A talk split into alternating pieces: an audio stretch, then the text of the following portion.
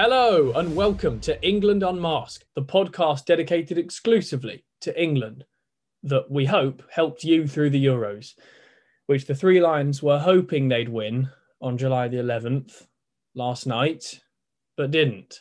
I'm Dom Smith. And I'm Luke Edwards. Before we start this podcast, we'd like to strongly condemn the racist abuse for England's players, notably Jadon uh, Sancho, Marcus Rashford, and Bukayo Saka, whose missed penalties caused England not to win the European Championships last night. Racist abuse goes further than sport, which is at the end of the day entertainment. And these are young people who absolutely should not be subject to violent and disgusting abuse like that. Before we get into the uh, the ins and outs of the match against Italy, I spoke with John Stones earlier in the week, where he talked about how excited he was to play in the European Championships final and how the togetherness and team spirit in the camp has helped get through the tournament, not being able to see friends and families by being in a COVID bubble. Here's John Stones. First of all, when you made your debut seven years ago against Peru, I mean, surely you didn't think that this came as part of the job. England in a major tournament final. Uh, what are you most looking forward to about it? I think it's um, the unknown territory that, that that's never been done before. Um, being part of that is something special and something I'm proud of. And you know, we've um, come so far as a team, made so many um, big steps, made a lot of history, and and and Sunday's another chance for us to do that. And um, you know, that's something that motivates me, excites me, and and really pushes me on. So yeah, it's um, it's about being as, as prepared as we can be and, and personally as, as prepared as I can be and, and, and give everything for, for, for my teammates, for the shirt, for the nation and and um, yeah, getting it over the line at the end of the day. Well, hopefully you can. And uh, just on the team spirit, um, you know, does the team spirit and the closeness between you all in this camp help, um, especially this year with not being able to see your family and, and being in the bubble because of COVID? Has, has that helped, do you think? I think it, it depends how you look at it. Um, I think we've all been so focused on on what's happened.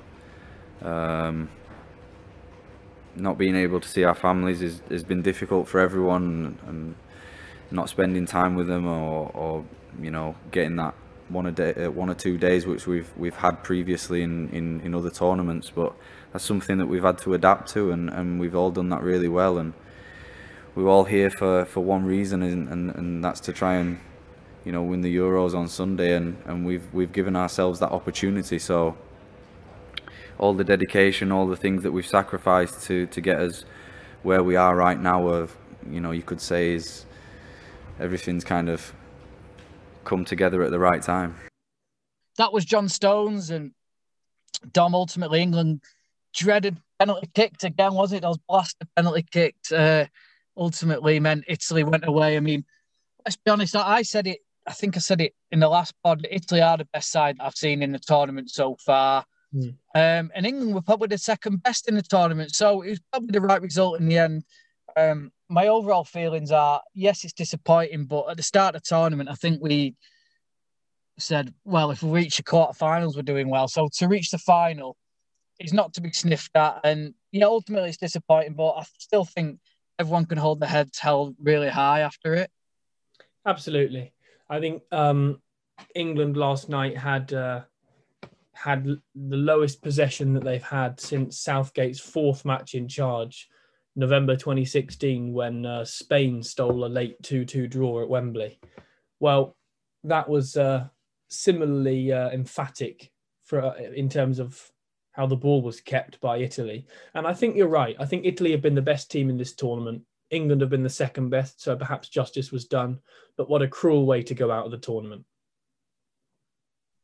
Yeah, and ultimately, I mean, everyone said about oh, all the settled defensively, but they settled exactly the same way as they've done in other games. But their strength in this tournament was the weakness, wasn't it, on Sunday in terms of keeping the ball. When they have haven't had possession, they defended well, but then when they have won the ball back, they've used the ball really well uh, on most occasions in the tournament. However, last night it just felt like it was a, a game too far, maybe with the emotion and everything and scoring early. They did look He looked a bit like Denmark did the other night. They looked drained after 60 minutes, mentally, mentally more than physically, I think. And the decision making just wasn't there. And people can say, "Oh, well, it's a typical English trait. They can't keep the ball." But you look at how much they've improved over.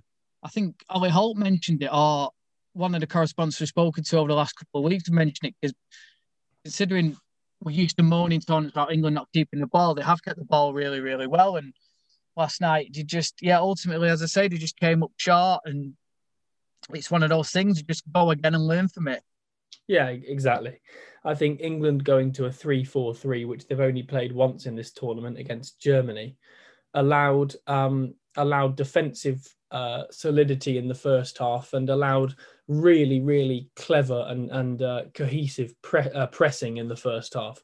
I um I thought that Sterling and Mount were exceptional in the first half at cutting off the passing lanes, and Italy were able to do absolutely nothing apart from Chiesa's run run forward and shot when he beat Mount, uh, oh, sorry, when he beat Rice in midfield and just dragged it wide, I didn't think they created anything. So, and what a start. Luke Shaw with an absolutely beautiful goal, which he started, and he's been one of England's players of the tournament. I, I know that Donnarumma won play, the official UEFA player of the tournament for, uh, but I'll, I would say that apart from, you know, lots of saves in two penalty shootouts, which is impressive, I don't, I don't think he's done a great deal in this tournament, whereas I would say, um, and this might be biased, that I don't think it is. I think Raheem Sterling or Luke Shaw perhaps deserved it more. But yeah, Shaw either way got his first England goal, and what a game to get it in, and what a start it was for England.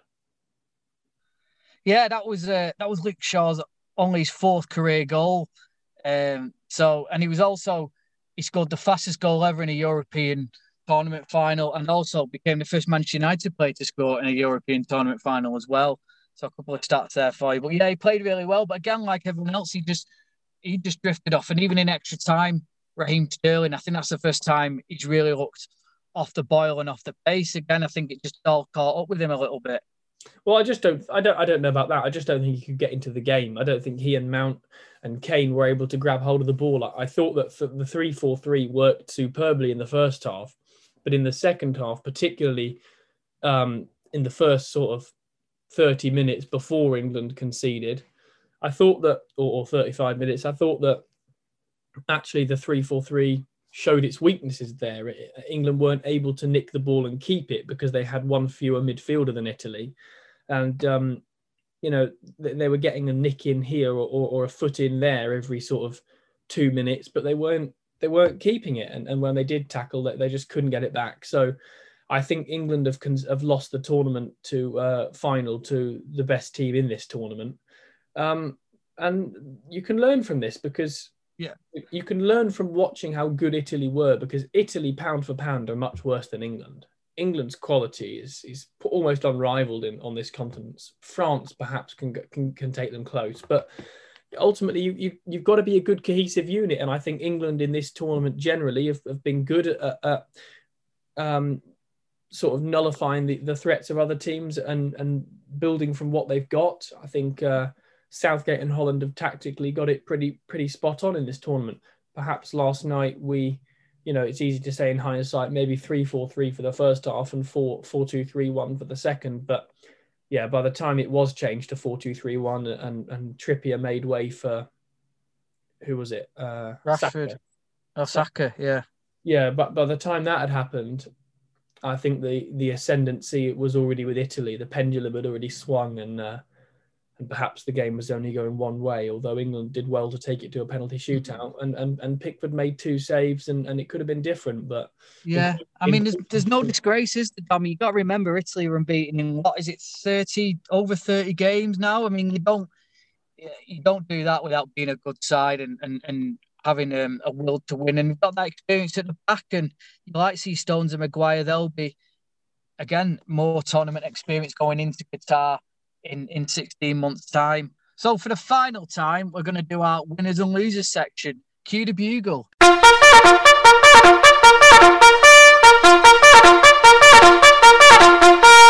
So in terms of winners, then I mean, first of all, the team. I'm going to go for the team. They were winners.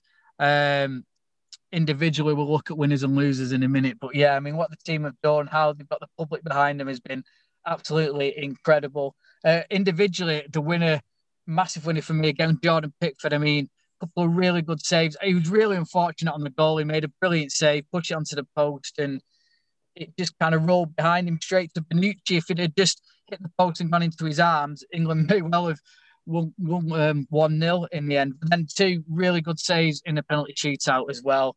Uh, and I think any sort of doubts over him about being England's number one have been put to bed in this tournament. Yeah, quite right. Um, I think England's back four, frankly, deserve deserve to be winners. I think Walker, Shaw, Maguire, Stones, every single one of them had a good game and needed to against against Italy. Um, you know, I actually don't think that we could say that many players had an off game. I think England's two midfielders, Rice and Phillips, were on it. Rice had one of his better performances, but um, I thought yeah. Rice was outstanding again. He just ran out of steam, didn't he? Yeah, and he put so he put so much in. I mean, I saw when he was substituted, and he, he put his uh, he put his, his face uh, under his t-shirt, and I think he, he, he swore at himself or, or had a good shout at himself. I think that was as, as if to say, you know, oh, if only I could have done more, but I don't think he could have done really. I think he was, you know, he was brilliant. Um, maybe... I must say, I thought I thought Saka was poor when he come on. His touch was letting him down and stuff. Yeah. And I know people were saying, I heard some people say, well, he wasn't played right, or you know, they weren't giving him the ball, but he was under hitting passes, or it was bouncing off him. It just uh, so when that's why I was a bit I was worried when I saw him going up to take the penalty because he just he's been excellent this tournament, but he just had one last on Sunday, didn't he? Yeah, he did, uh, and I, I, think it was a similar story against Denmark. I think maybe nerves have caught up with him, and you wouldn't blame him for that. He's 19. I mean, um, frankly, England should have good enough players between the ages of 21 and sort of 32 in in this in this country that they don't need to bring a 19 year old to a tournament. That's if I'm being brutally honest, that's the that's the truth of it. But you know, Southgate trusts youth, and Saka deserves to be at this tournament, and and has been one of the breakout stars of it. I'd say, you know, he's he's he's close to being. I'd say he's the young player of this tournament, certainly from an England perspective. But yeah, he, he did look nervous, and, and his touch wasn't quite right. Um, and would Southgate be a loser for this particular game because of his tactics? I mean, he left it so late to bring on Rashford and Sancho, and well, I think it was it was a weird formation at the end of the game, wasn't it? Rashford is at right back.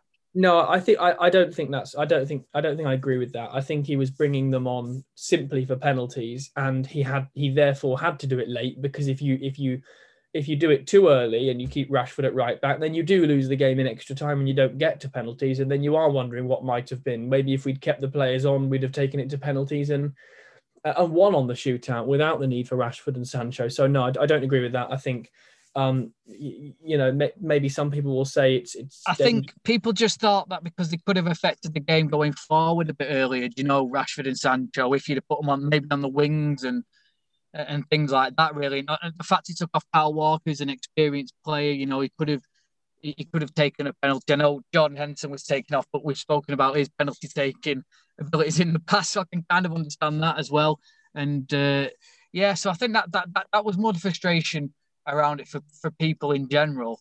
Um, I know moving on, I know you were in Gareth Southgate's press conference, which is done today, the Monday, the day after the final. You didn't get to ask a question, but you listened in, and from what I can gather from people, he was, he was really down, wasn't he?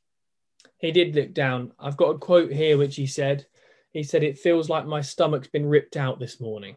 Now, I think he was generally pretty fair in the press conference. I think um, when he was asked slightly more brutal questions, he was willing to accept some of the blame and uh, and you know respons- responsibility, uh, uh, and some of it he sent back and said, well, when we look at this with a more logical mind and, and less emotionally, I don't necessarily think that will be fair. But um, yeah, he he was he was maybe a bit down when he was you know people were saying oh, can, hi gareth can you hear me? And he was he was saying sort of yes where in the past he'd, be, he'd maybe be a bit more upbeat. But what do you expect? The man's probably had about five or six hours sleep and he's just gone out of a, a major tournament final and, and he's actually the only england manager ever to lose a major tournament final now. So he won't be he won't be pleased but what he's done to get his team there and what his team have done to rise to the occasion you know i I, really, really hope that, that that that's how history history will remember this team because I don't think penalties are, are, are luck really. but I also don't think they're entirely skill. Nerves come into it, and the fact that England got one Italian glove away from from winning a tournament, a major tournament, is is a, a, a huge reason to be proud. Um, Absolutely, and, and I think the press coverage of it today. I mean, we've been critical of maybe too critical of England, but it, I I found it very sort of fair and reflective. You know, obviously he said, look, it didn't quite happen. Maybe got his tactics wrong, but on the whole, what he's done in his tournament and over the last two years deserves a lot of credit. Yeah, and he'll go again in 2022 in Qatar, where he'll hope that England can can get over the line and, and maybe maybe end the end the years of hurt well, of the World Cup. But well, Dom, you know what happened to the last Euro um, finalists who lost, didn't you? Yeah, well, quite absolutely. They, they won the World Cup, didn't they, France? But they did. Um, we'll have to see. I don't think England will go into the World Cup as favourites. I, I I think they'll maybe go in as fifth or sixth favourites, and and then it's your job to, you know, to to make it to make it your time.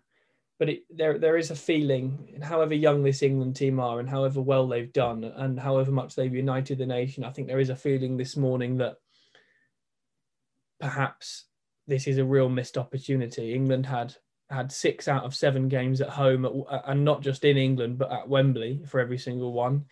When are they next going to have a striker as as multifaceted and world class as Harry Kane? When are they next going to have a, a centre back partnership quite as as impressive as Stones and Maguire? When are they next going to have a dribbler as as world class as Sterling, a manager as as calm and as as good in so many aspects of his job as Southgate? some will say, well, 2022 is when they'll next have that because they're so young. But, you know, the home advantage is a big thing. And the fact that so many teams that were tipped to win the mm. tournament went out early is a big thing. And the fact that England. Do you think, though, the home advantage maybe worked against him as they got late into the competition? I mean, you look at Rome, it was like because the pressure, it almost didn't feel like the pressure was there when they went to Rome, which we said could be on because they're not playing at Wembley. But do you think with the whole hype around the last the emotion after winning against Denmark, celebrations. Do you think that emotion carried over? Do you think it might have been better if it had been in somewhere like, I don't know, Copenhagen, for example, and it's both teams in a neutral environment? Well, England for a few years in the Roy Hodgson era looked like they got their best results when they played away from Wembley, and I think that's been true under some managers and in some for some iterations of England. And I think playing um, playing with the with the confidence of the crowd, cheering them on, has has been positive and beneficial to other Englands. I think when you've played what one thousand and thirty games, however many games England have played, something like that, one thousand and twenty-five games in your history, you're bound to have some where the crowd helps you, and you're bound to have some where the crowd hinders you. That's just the law of averages.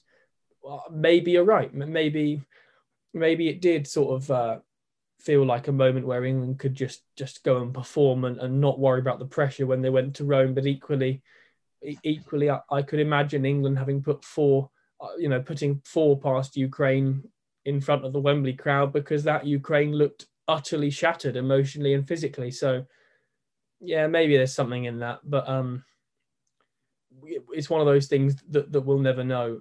I I think this is a missed opportunity for England, but I think the nation is is very proud of, them, and uh, rightly, I think that that there's there's more a feeling of of, of pride and, and, and pleasure that England are back into the to sort of the, the big time rather than disappointment and looking at what might have been. Everyone's aware of what might have been, but I don't think that's the overriding feeling. Before we look ahead to the Qatar World Cup, I know you've got another guest for us delighted to say that I'm joined now by our final guest of the year. We will be back, of course, uh, next year for the World Cup in Qatar, but we're joined now by Rob Harris, global sports correspondent for Associated Press. Rob, thank you very much for joining me. Great to join you, Dom. So I think we, we should probably start um, with the horrible racist abuse that the three England players who missed the penalties have received since since the game. It's uh, we, have heard a lot about um, unconditional love for this this young England team, but clearly that didn't play out, did it? It's uh, horrible scenes. Yeah, I mean, it was just grimly familiar, and there was almost that sort of fearful expectation after they missed the penalties. You looked on Twitter about what what might be looming for them, and when you sort of took a glance at Twitter or Instagram.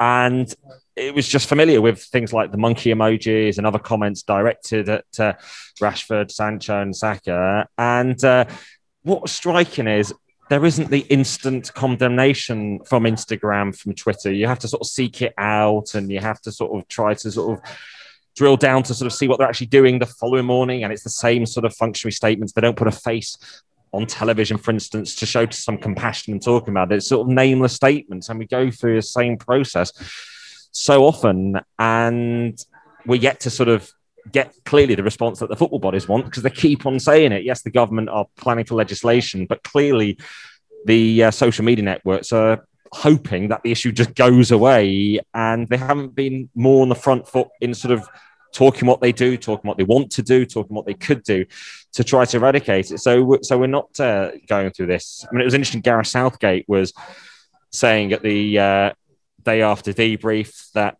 he thought, based on the analytics, that some of this abuse does come abroad from abroad, and are they actually England fans or not? Yes, a lot of these accounts you look at are very low followings. Have they been created just to send abuse? They don't have names, they don't have faces, but of course some do. And the fact is, this is what players will be looking at if they want to go on their Instagram or their Twitter feeds, and uh, it's something they should not have to face in any way. No, certainly not. I think we've heard a lot today, especially about how courageous they were for even stepping up. I mean, all three of England's players who missed last night were incredibly young. I think the oldest was Marcus Rashford, and he's just 23. He's vastly experienced footballer, but he's still so young. And and frankly, um, you, you you don't expect that for, for anyone. You, you don't want to wish that on anyone, but least of all for young, effectively young men who who have who are only at these this tournament because of their incredible quality, and to be ditched like that by fans just because it, it didn't go their way is uh, is incredibly fickle and, and and and just disgusting to see. Also, we we have to talk about the fans who who broke their way into the stadium who didn't have a ticket, which is, you know, in hindsight, very predictable. But um, I don't think the policing and, and, the staff did enough, did they, to, to stop that kind of thing happening? And you could see around Wembley that it was it was getting quite nasty quite early on in the day, you know, many, many hours before the game even kicked off. Yeah, a few surprising aspects. There's one is the eight o'clock kickoff. Could it not be earlier? Yes, like the Champions League final is also eight o'clock or um, nine Central European time if it's uh, in certain countries.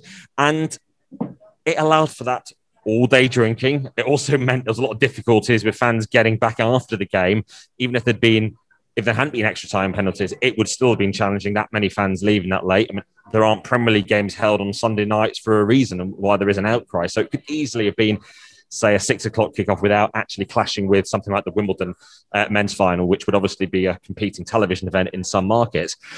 And also, what was striking from really the first game in the group stage when I was there for the Croatia match was just how different a feel Wembley felt to other tournaments I've been to. I mean, it felt perhaps quite um, soothing in a way. That fact there was low fences, there wasn't sort of this um, high multiple barriers of fences around the stadium. And it felt like a sort of um, quite a, a, a, tranquil environment that didn't feel like a heavy, overbearing security presence. But now I think you realize why you often need that quite intimidating large fences to try to act as a big deterrent. And it just didn't work having these sort of flimsy lines of stewards, small low fences, because it presented an opportunity, and it's very hard to sort of second guess why fans did try to charge in.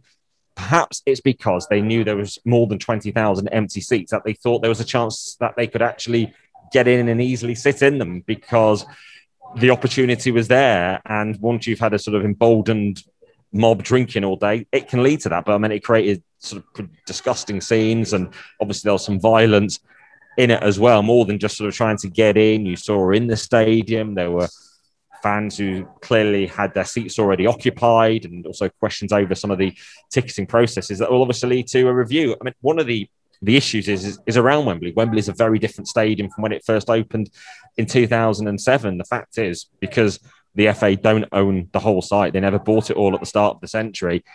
It meant it was developed on by the uh, property firm. So all those apartment blocks that now mean you can barely see the Wembley Arch are right up close to the entrances, where actually previously there were large car parks and an ultimate sort of barrier around the stadium. You've now got uh, fans getting really, really close to the entrances in a way you just haven't had in, in, in recent World Cups and Euros that I've been to.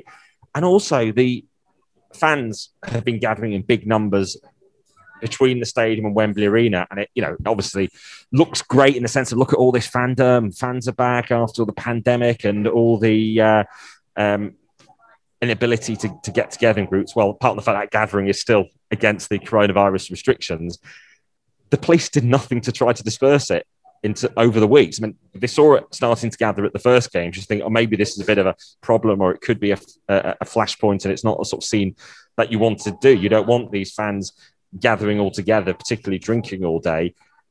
But there's no attempt to sort of fence off areas or to, to naturally prevent them from getting that close. So actually, Wembley was not a point where they gathered in numbers. Yes, we saw it foul uh, Leicester Square, well away from the ground, which you know obviously created some issues. But I mean, if what it created was a potential scene for fans to go to, even if they didn't have tickets, an inviting sort of location, and then obviously what we saw was the scenes of them uh, acting violently to try to get into the stadium. And then, you know, initially um, the FA was saying that uh, no fans had got in without tickets, and eventually they did say that. And obviously now there'll be the the investigations at UEFA, the FA, in terms of who was responsible. Um, but actually, ultimately, around the policing and stewarding, it will be the local authorities because they have to give the safety safety certificate. The policing is determined by the by the Met, and the London Mayor will be involved as well. So probably multiple bodies as well, and sort of uh, you know perhaps we've just had a um, a sense across English football of sort of reassurance uh, that uh, fans don't do things like charge stadiums. Obviously, the incident at Old Trafford a couple of months ago was very different when the United fans were trying to get in uh, in, in a form of protest. Yeah, absolutely. Uh, Rob, we were both in the press conference today where Gareth Southgate said that defeat felt to him as though he, you know, he'd had his stomach ripped out. which was quite quite dramatic. But you can understand, given what he's put put into this tournament, and indeed what his what his team have, have put into it. Um, I think it's it's um, called into question the uh, the objectivity of a few journalists this morning who who are ultimately England fans as well. You know, they're paid to be impartial, but it, it, can feel you can feel like a fan on the morning after England have gone out, especially from a major final. And of course, England supporters will be will be so upset that they that they couldn't get over the line uh, against Italy. However, that's that's no excuse for the violence that we saw from England fans. Uh, scenes that we've seen all too familiarly in, in places like um, Shizuoka and Chantilly, and ultimately that is not going to help England's cause as they look to bid to host further tournaments, is it? Like the World Cup and the European Championships. That's not going to help England's cause. Yeah, it's very damaging in terms of the oppression of English football. The World Cup bid is a planned joint one with Scotland, Wales, and uh, and Ireland too. Obviously, the games at Hampden seem to go off uh, peacefully. You know, a lot of Scottish fans going there, so it's not just an England bid. And you know, there will be some um, need to sort of repair the damage of this, of the image of English football fans, of the ability to police events, and actually more pressingly, there's a Champions League final that's due um, at some point in the next few years. Or the order's been all disrupted by the need to play the last two in uh, Portugal, but uh, there is a a Champions League final due at Wembley, and uh, that will be the next real test of uh, the um, capabilities of Wembley. Uh, and yeah, the 2030 World Cup bid is something looming large, and it does bring back all those uh, bad impressions of uh, English football. And um, you know, when we look at the actual result itself, clearly Gareth Southgate was crestfallen. He's worked so hard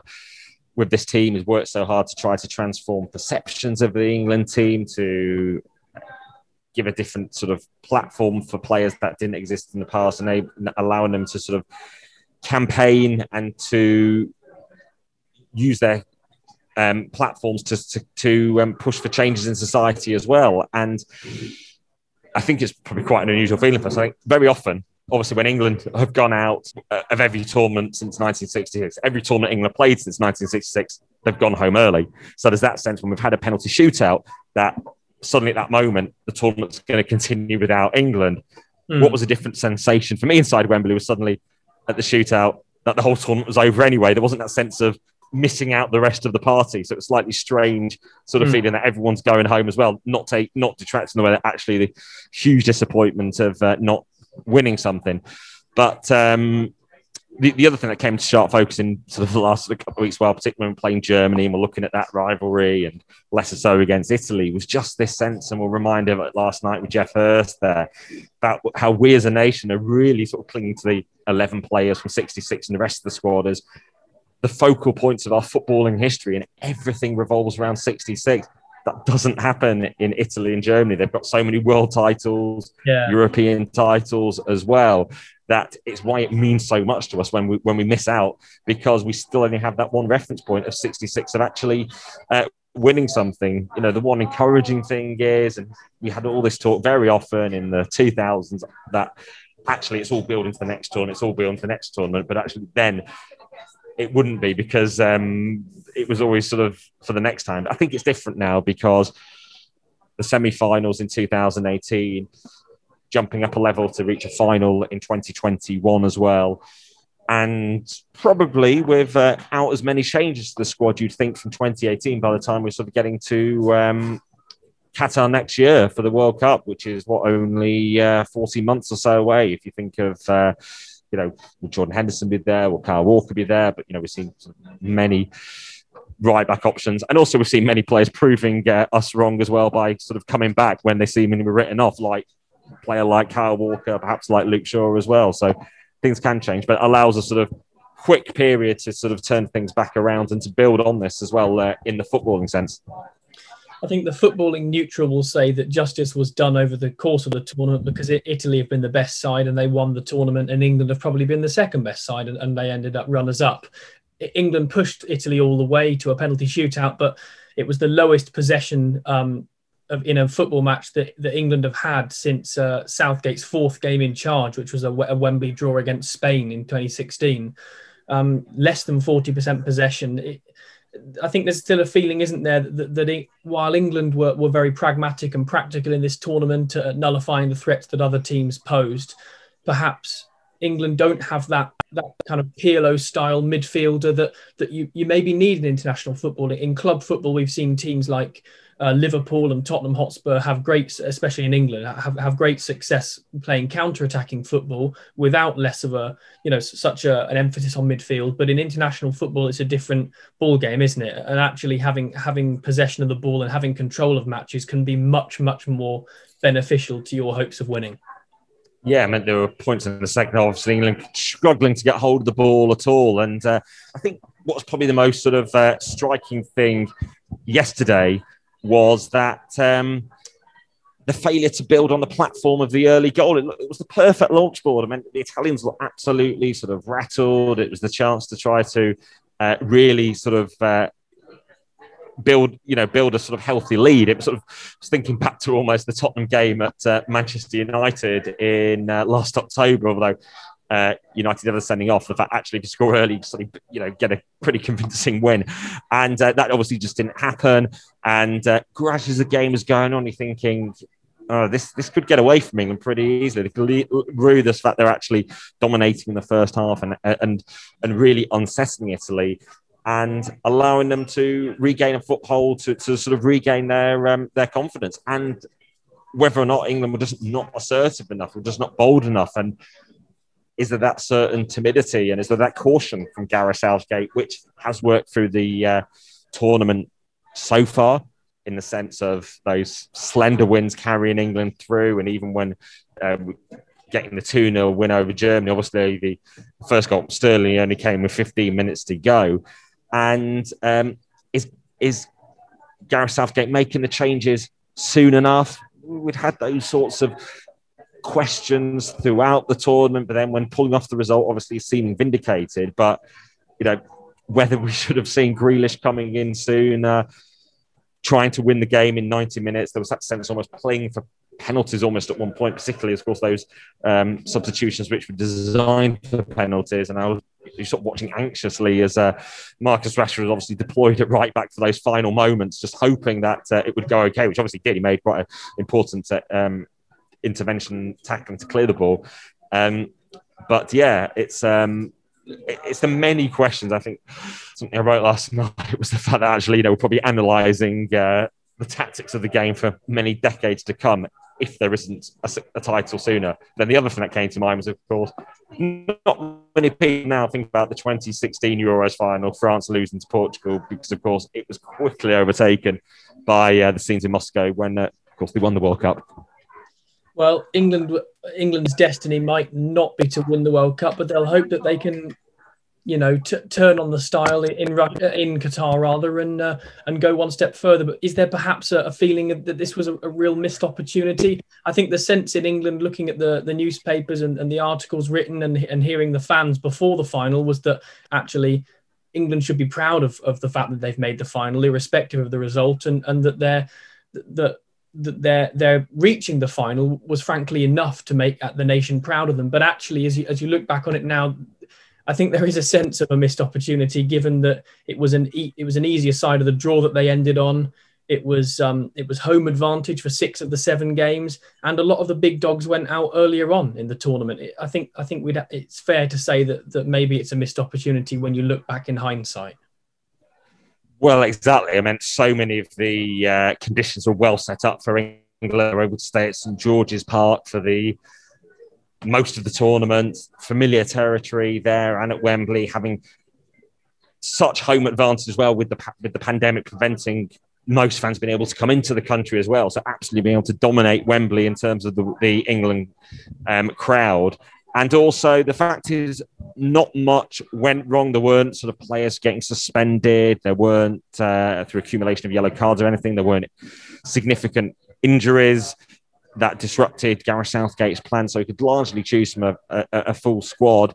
And of course, having the extra players as well to choose 26 men helped as well in these uh, conditions.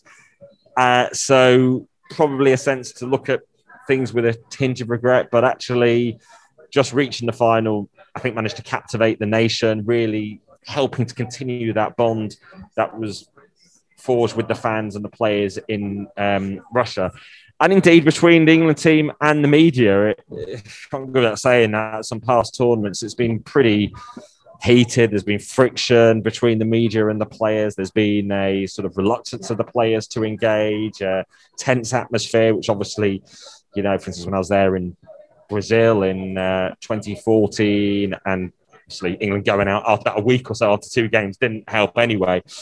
But there is a willingness of the FA, particularly to try to assist the media with access to try to give a spread of players for us to talk to and to allow the players to express themselves with a freedom. I mean, even in some more potentially controversial things that players or Gareth Southgate might have said with us, there wasn't sort of an FA press officer jumping in and demanding something wasn't used or trying to sort of stop in a way that did happen in the past to try to cut out questions. And, uh, you know, it, it meant they could speak freely unhindered by uh, any sort of thoughts of restrictions, which uh, you know certainly was welcoming. Uh, and the fact as well, it has to be said that England were one of the few, maybe the only team to actually set up a system during the pandemic where media, some of us were able to actually go into the St George's Park camp, whereas most teams just did everything on Zoom. And it makes a difference being able to see players face to face, talk to them in a more relaxed way, and to get a different sort of depth of conversation. And the FA didn't have to do that. They could have just hidden behind the uh, the need to be ultra cautious, particularly even after obviously the um, Billy Gilmour positive, which led to um, Ben Chilwell and Mason Mount to isolate. They still did continue allowing us into St George's then with testing and various distancing as well. So uh, you know that's a credit to them, and it probably helps in terms of the uh, you know goodwill when it's legitimate. Obviously, still challenging questions when when necessary about uh, any aspects of the team. Yeah, quite right. I think generally there will be a, a, sense that, as you say yourself, the conditions were perhaps set up nicely for England, and that while they got to the final and took the best team of the tournament to the penalty shootout, ultimately they maybe came up a, a little bit short and, and didn't quite use the advantages in the final game, especially tactically uh, um, from from Steve Holland and Southgate, as, as well as they maybe could have done. But I think it's a, it certainly goes down as a positive tournament. It's England's best statistically since 1966, and the World Cup being only 16 months away now in Qatar means that perhaps this is a springboard from which England can uh, can grow again. You know, semi-finals in Russia, a final in uh, in 2021. I, I, don't want to tempt fate, but um, England will, will fancy their chances uh, in Qatar. But but Rob, it's been great uh, hearing from you. I, have really enjoyed your analysis, and uh, thank you for being the uh, final guest of the series. Great, to, great chatting, and shame it couldn't be celebrating a success. But we move on. we move on. Here's to the next time. Thank yeah. you. So that was Rob Harris. And uh, many thanks to all the guests who've come on the pod over the last month or so. And Dom, obviously, 16 months away, we're going to have another tournament. We're going to be doing all this again, all this stress.